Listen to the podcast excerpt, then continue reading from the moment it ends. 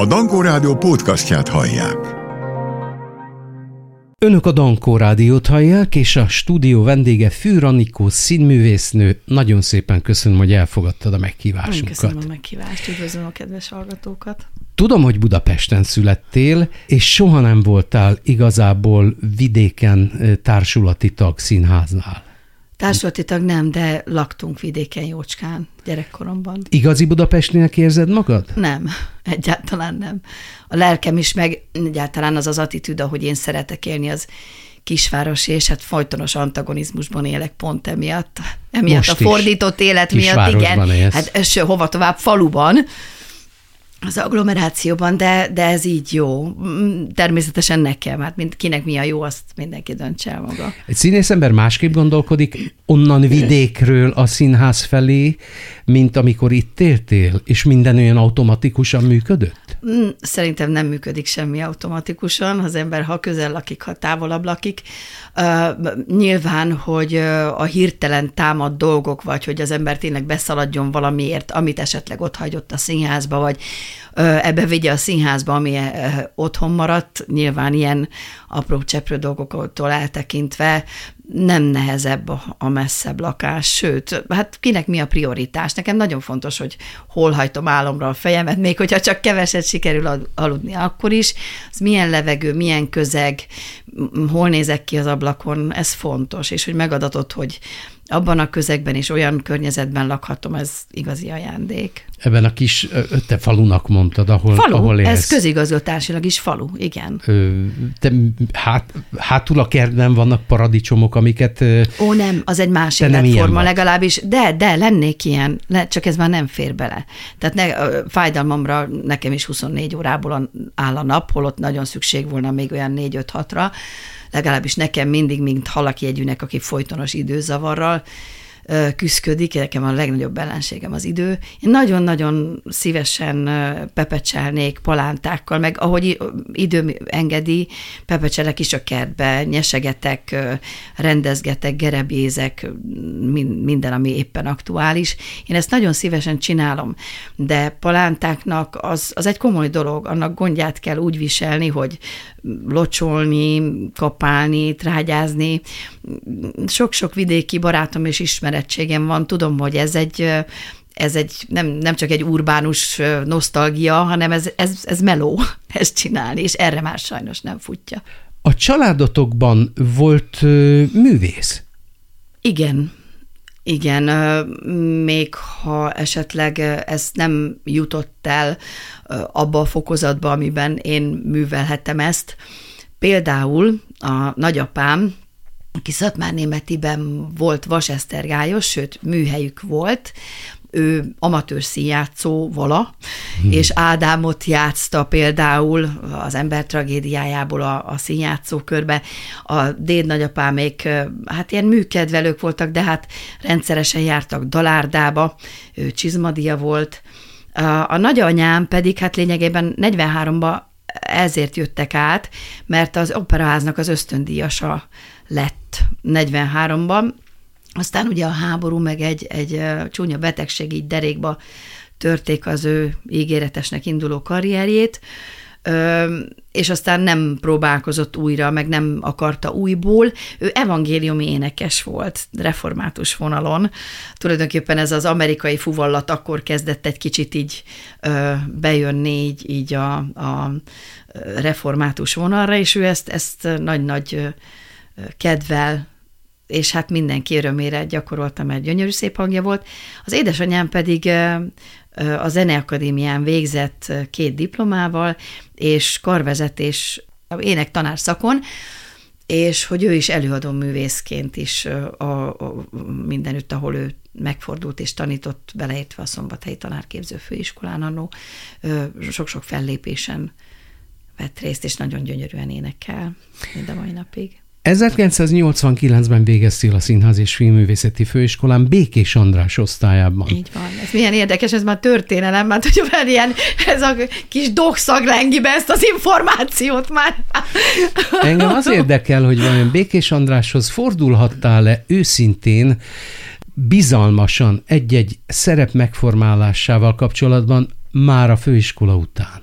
Megmondom őszintén, ö, ö, egész más volt közöttünk a viszony még a főiskolán is. Ő az operaháznak volt a főrendezője. Egy ö, fehérhajó, ö, méltóságteljes, hófe, de hófehér, ez a gyönyörű hófehér, teljesen homogén hófehér hajó, ö, ilyen nagyon arisztokratikus tartású és hűvös tekintetű ember volt, természetesen nagy-nagy szívvel megáldva is, hogy nagyon, nagyon jókat lehetett tőle tanulni, de valahogy más volt közöttünk a viszony. Igazából én azt kell mondjam, vagyok annyira önfejű, és nem a nagy képűség, hanem egykeként nőttem föl, a te, csonka családban, így hívják manapság, de nem szeretném, hogy, hogy senki elmorzsoljon egy könycseppet a szemes sarkában. Nekem nagyszerű gyerekkorom volt, öt gyereknek járó szeretettel, de hogy erre visszatérjek, én nem nagyon, nem nagyon tudok tanácsot kérni senkitől, már csak ilyen nagyon, most, most tanultam meg ebben a mostani házasságomban, amiben élek, egy kicsit hogy mondjam, hogy nem akkor is forog a föld, ha nem én, nem én forgatom, vagy nem forgatom. Ezt természetesen, természetesen értse mindenki úgy, ahogy mondom, ezt mondom, nem a nagy képűség, hanem mindig az, hogy magamra voltam utalva. Magamnak kellett mindent megoldani. Hiányzik belőlem, meg kellett tanulnom azt, hogy, azt, hogy tanácsot lehet kérni, és az nem gyengeség, hanem, hanem, hanem az egy jó dolog. Szóval nem, tőle, nem azért nem tudtam volna tanácsot kérni, mert nem, nem, nem lehetett volna, nem jutott eszembe. Ahogy tőle sem, mástól sem. A Madács Színházhoz szerződtél a főiskola elvégzése után, de miért pont a Madács volt, ami akkor egy kiváló csapattal rendelkezett egyébként? Hívtak szerepre, vagy te mindenképpen oda akartál kerülni? Ez egy nagyszerű színház, volt és van mai napig, most már egy teljesen zenés profillal működik, de nagyszerű színház most is, ebben, ebben a minőségében, és akkor is az volt. Engem még Ádám Otto szerződtetett, és Lázár György gazdasági doktor, ugye a, a, a gazdasági igazgatók doájenje beszélt velem, én a Radnóti Színházban voltam harmadik osztályban, ugye harmadiktól Gyakorlaton. megyünk gyakorlatra, színházi gyakorlatra, harmad magammal, két Belus Attilával és Malcsiner Péterrel, így hárman mentünk a Radnóti Színházba, és aztán tulajdonképpen átcsábítottak a Madács Színházhoz, velem emlékszem, hogy a, a foajéban leült Lázár doktor, és azt mondta nekem, hogyha én időszerződök, és így konkrétan elhangzott, mi, hogy mi sztárt akarunk magából csinálni. Hát er, erre nem lehet azt mondani, hogy nem köszönöm, köszönöm nem, nem. Valahogy ez, ez, ez egy, egy ilyen komoly ember szájából, és mondom, Ádám utó szerződtetett, ez, ez teljesen hitelesnek tűnt, és úgy is lett. Tehát én tulajdonképpen tíz éven keresztül ö, a, birkóztam a, az energiákkal és idővel, hogy azt a sok nagyszerű dolgot, mind prózai, mind pedig zenés szinten tudjam és csináljam és gyűrjem, és amit megígértek, ez így is volt, és milyen érdekes, hogy, hogy amikor én felvételiztem a színművészeti annó főiskolára, bár már akkor is egyetemi szintű főiskola volt, akkor én annyira a falvédőről jöttem le, és, és még most is ott érzem magam időnként, hogy megkérdeztem, amíg után sikeres felvételi vizsgát tettem, hogy melyik, melyikük osztályába kerültem, a fehérhajú vagy a sötéthajú osztályába, mert én nevüket se tudtam, és ugye fehérhajú volt Békés András, akinek végül is az osztályába kerültem, a sötéthajú volt viszont Szirtes Tamás, akinek még volt haja és sötét volt, akivel én madácsos tíz éve alatt csodálatosakat dolgoztam mindenféle műfajban együtt. Tehát tulajdonképpen mindkettejükből jutott az életembe nem kevés év és élmény. Beszéltünk már arról, hogy ugyan Budapesten születtél, de mindig is vidéken képzelted el az életedet, ott élsz a mai napig is, Arról is beszéltünk, hogy Békés András osztályába kerültek az akkor még Színház és Filmművészeti Főiskolán, valamint azt is már megbeszéltük, hogy a Madács Színházhoz szerződtél a diplomád megszerzése után. 2004 óta az Örkény Színház tagja vagy. Miért váltottál a Madácsból? Személyes oka volt, vagy művészi? Esetleg nem kaptál olyan feladatot, amit te szerettél volna? A középső hogy most három dolgot felsoroltál, és akkor most itt kilőttem a középsőt, hogy leginkább ez. De annyiban szeretnélek javítani, ezt mindenki így emlegeti, hogy 2004-től. Nem. Ez a folyamat, hát nyilván így van könyvemben, 2004-ben vettük fel Örkény István nevét, és azóta ezen a néven működhet a színházunk. Hát a Madács kamara volt Így van, ez. de ez a folyamat, ez a ké, pontosan a két, az ezredfordulón 2000-ben vette kezdetét Mácsai Pál vezénylete alatt, akkor indult az a fajta profilváltás, vagy nem is tudom, az a fajta színház csinálási folyamat, hogy ezt a ö, csúnya szót használjam, ami csodálatos dolgot takar mert, mert a hátam mögött dicsérhetem, mert egyrészt jó barátom is Mácsai Pál. Tehát az a fajta bölcsesség, az a fajta eltökéltség, EQ és IQ, ugye emóciós intelligencia kvóciens, amivel ő ezt most már 24. évet csinálja, az valóban példaértékű, meg hát az, ugye ez az emberség, az az emberi minőség, ami az övé. Tehát akkor kezdte el ezt az egészet mi a Madácsban is dolgoztunk, egyébként is mindenféle felállásban, partnerként, színpadon, filmen, ő rendezett engem, aztán mondom, 24 éve igazgatom, mindenféleképpen dolgoztunk, és még a Madár Színházban rendezte a téli regét, még Mensáros László volt benne az idő, Hmm. Szóval csodálatos volt, a Nagyszínházban aztán együtt játszottunk, a Kolos István rendezte Tribádok éjszakájában, a Strindbergban, a stúdióban, és már akkor elhangzott az ő szájából, hogy ha őnek egyszer színháza lesz, vagy lenne, ugye feltételes módban vala, mert akkor még azt gondolom, hogy ez csak így alakult az ő fejében, akkor én nekem ott helyem van. És hát lőn így van, ahogy ez elindult ez a folyamat, én, én itt alapítótag vagyok tulajdonképpen az Örkény István Színházban, amely ugye felvehette 2004-ben egy, egy átalakuló színházként Örkény István nevét, és bocsáss meg, visszatérve az eredeti válaszra, hogy ugye az ember eltölt kilenc évet vagy tíz évet valahol, ahol, ahol nagyon jó neki, és minden nagyon klappol, hát azért csak felébred egy idő után bennem a kíváncsiság, hogy más közegben, más kollégákkal, más paraméterekkel, más, hogy, hogy egy kicsit hogy váltanék, hova menjek. És amikor én el, elkezdtem ezzel így komolyan foglalkozni, hogy mi, mik a lehetőségeim, hol, ki az a korosztály, á, az kilőve, ott már az, az, az a színésznő, az az, az, az én szerepköröm, oda nem megyek. És amikor így végig gondoltam ezt az egész dolgot, akkor akkor az a csoda történt meg, ahogy mindazért, amiért én váltottam volna, a, az öltöző tulajdonképpen ott maradt, a fiókom, a, a köntösöm, az ölt, minden ott maradt, és oda jött házhoz egy új színház. Mm.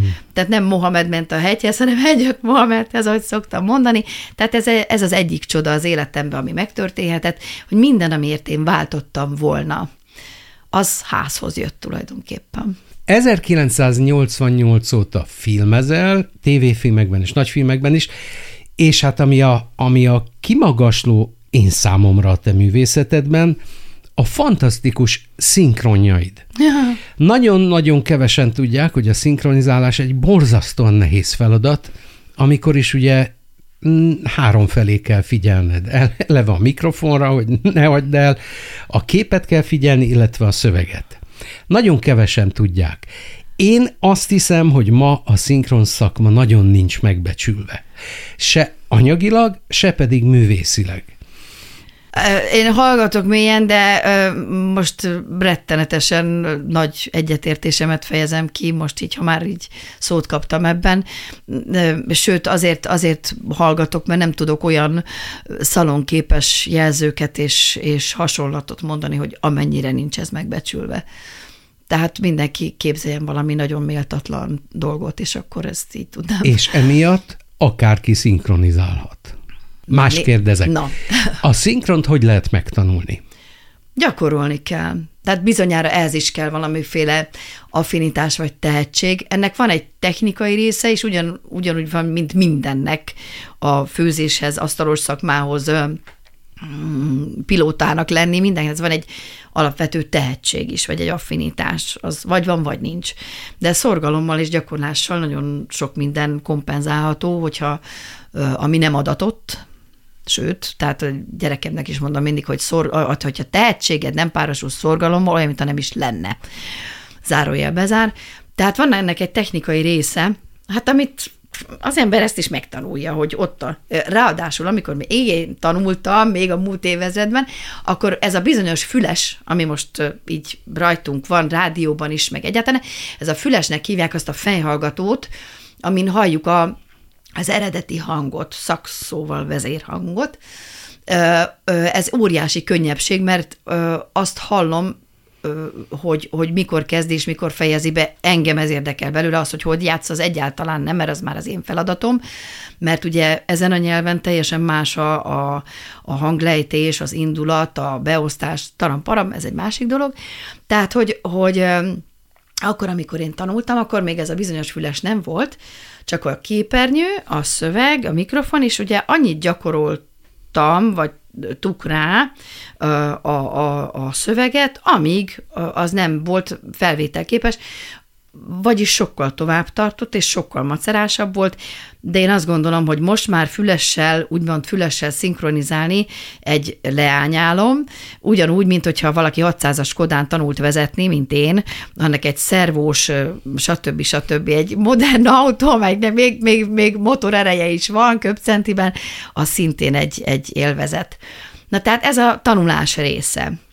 Aztán van is, hogy, hogy megkérdezik, hogy te mit csinálsz a hangoddal, hogy így vagy.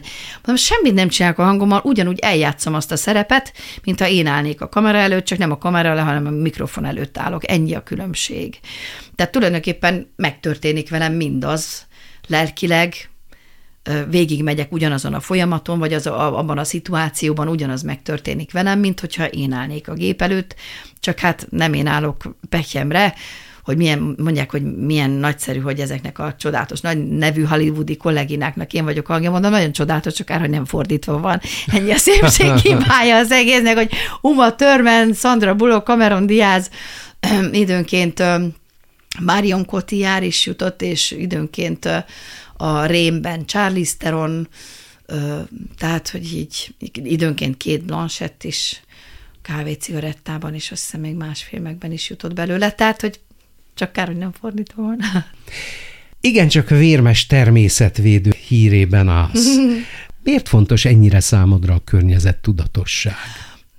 Valahogy eljutottam odáig, és ez természetesen neved magadra, hogy ezt a kérdést már, már hogy mondjam, már erre sziszenek erre a kérdésre, de ezt nem, mondom, nem, ez nem neked szól, hanem egyáltalán a, a, a a dologgal kapcsolatban. Hogy hogy lehet meg, föltenni tart. ilyen kérdést, De nem, nem mondom, ez nem a te hibád, Vagy, okay. nyilván, és, ne, és nem is hiba, hanem én, én szerintem ez olyan mértékben evidencia, hogy egy kicsit okokozatilag, ha az ember gondolkozik és körülnéz, és mondjuk az orránál tovább lát, hogy akkor ez nyilvánvaló, hogy, hogy ez nem egy úri hobbi, hogy aki valami nagyon ráér, és valami direkt mondom így trendi dolgot akar csinálni, az környezetvéd, szabad vegyértékeibe.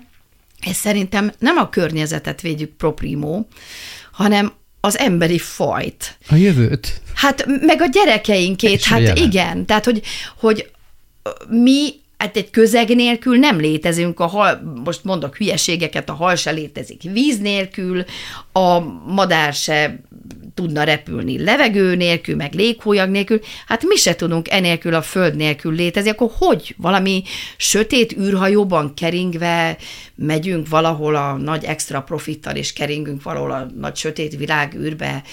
Ez egy önvédelmi reflex kéne legyen, hogy az ember e csak elvegyen, hanem vissza is adjon. Ezt, ahogy, ahogy talán nem titok, hogy nyilván régóta ismerjük egymást, és kedveljük is egymást, hogy előtte beszélgettünk egy pár szót, hogy és az emberi kapcsolatokról esett szó utódok, utódaink kapcsán, hogy nincsenek, tehát viszonzatlan dolgok az nem jó, tehát minden egyensúlyban működik. Ingyen semmi sincs. Tehát nem lehet egy frigiderből csak kivenni. Nem lehet egy, egy, egy csodálatos, tökéletesen megalkotott ökoszisztémát állandóan csak lerabolni, tönkretenni, elgácsolni, és nem, és nem ott a baj, mert szerintem, ha mi nem volnánk a Földön, vagy már nem vagyunk a Földön, akkor egy pár évtized alatt a, a bolygó regenerálja önmagát, csak már mi nem leszünk rajta. Pár nap múlva kerekéfordulót ünnepelsz, és azt veszem észre rajtad, hogy téged abszolút nem érdekel az idő, hála jó Istennek, pedig Ilyenkor a színésznők meg szoktak ijedni attól, hogy most elfogynak a szerepek, már nem az, még nem az, és ez abszolút nem jellemző rád. Ennek a rendkívüli életigenlésnek mi az oka? Honnan hoztad ezt magaddal? Hm. De jó, ezt köszönöm, hogyha így látod, ez, ez akkor valamiféle visszaigazolás is, köszönöm szépen. Ah, hát most gondolkozom, de azt hiszem az alapja, mindennek az alapja az, hogy az embernek van valamiféle hite. Az már egy más kérdés, hogy most ki e, miben találja meg azt a fajta ö, Biztos, dolgot. hogy más kérdés?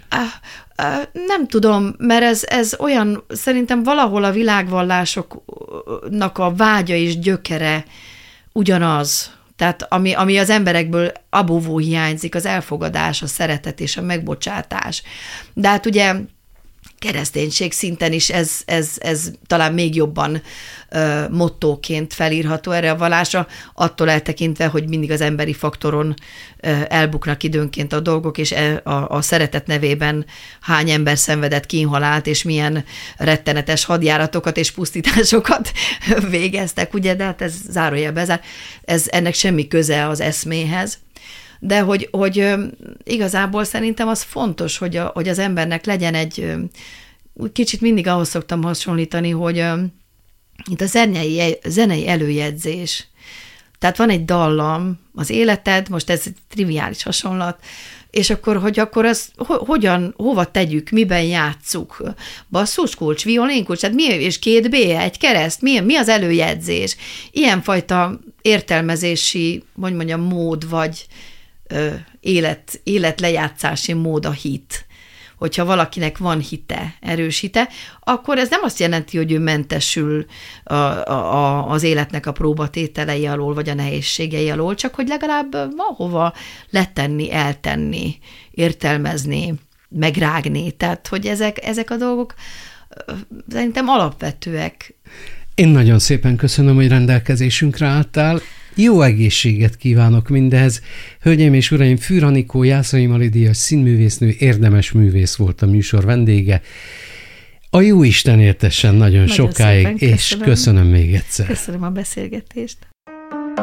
Érdekes vendégek, izgalmas beszélgetések minden hétvégén reggel 6 órától 10 óráig Nádas Györgyel. Hallgassa újra a beszélgetéseket a www.mediaclick.hu oldalon.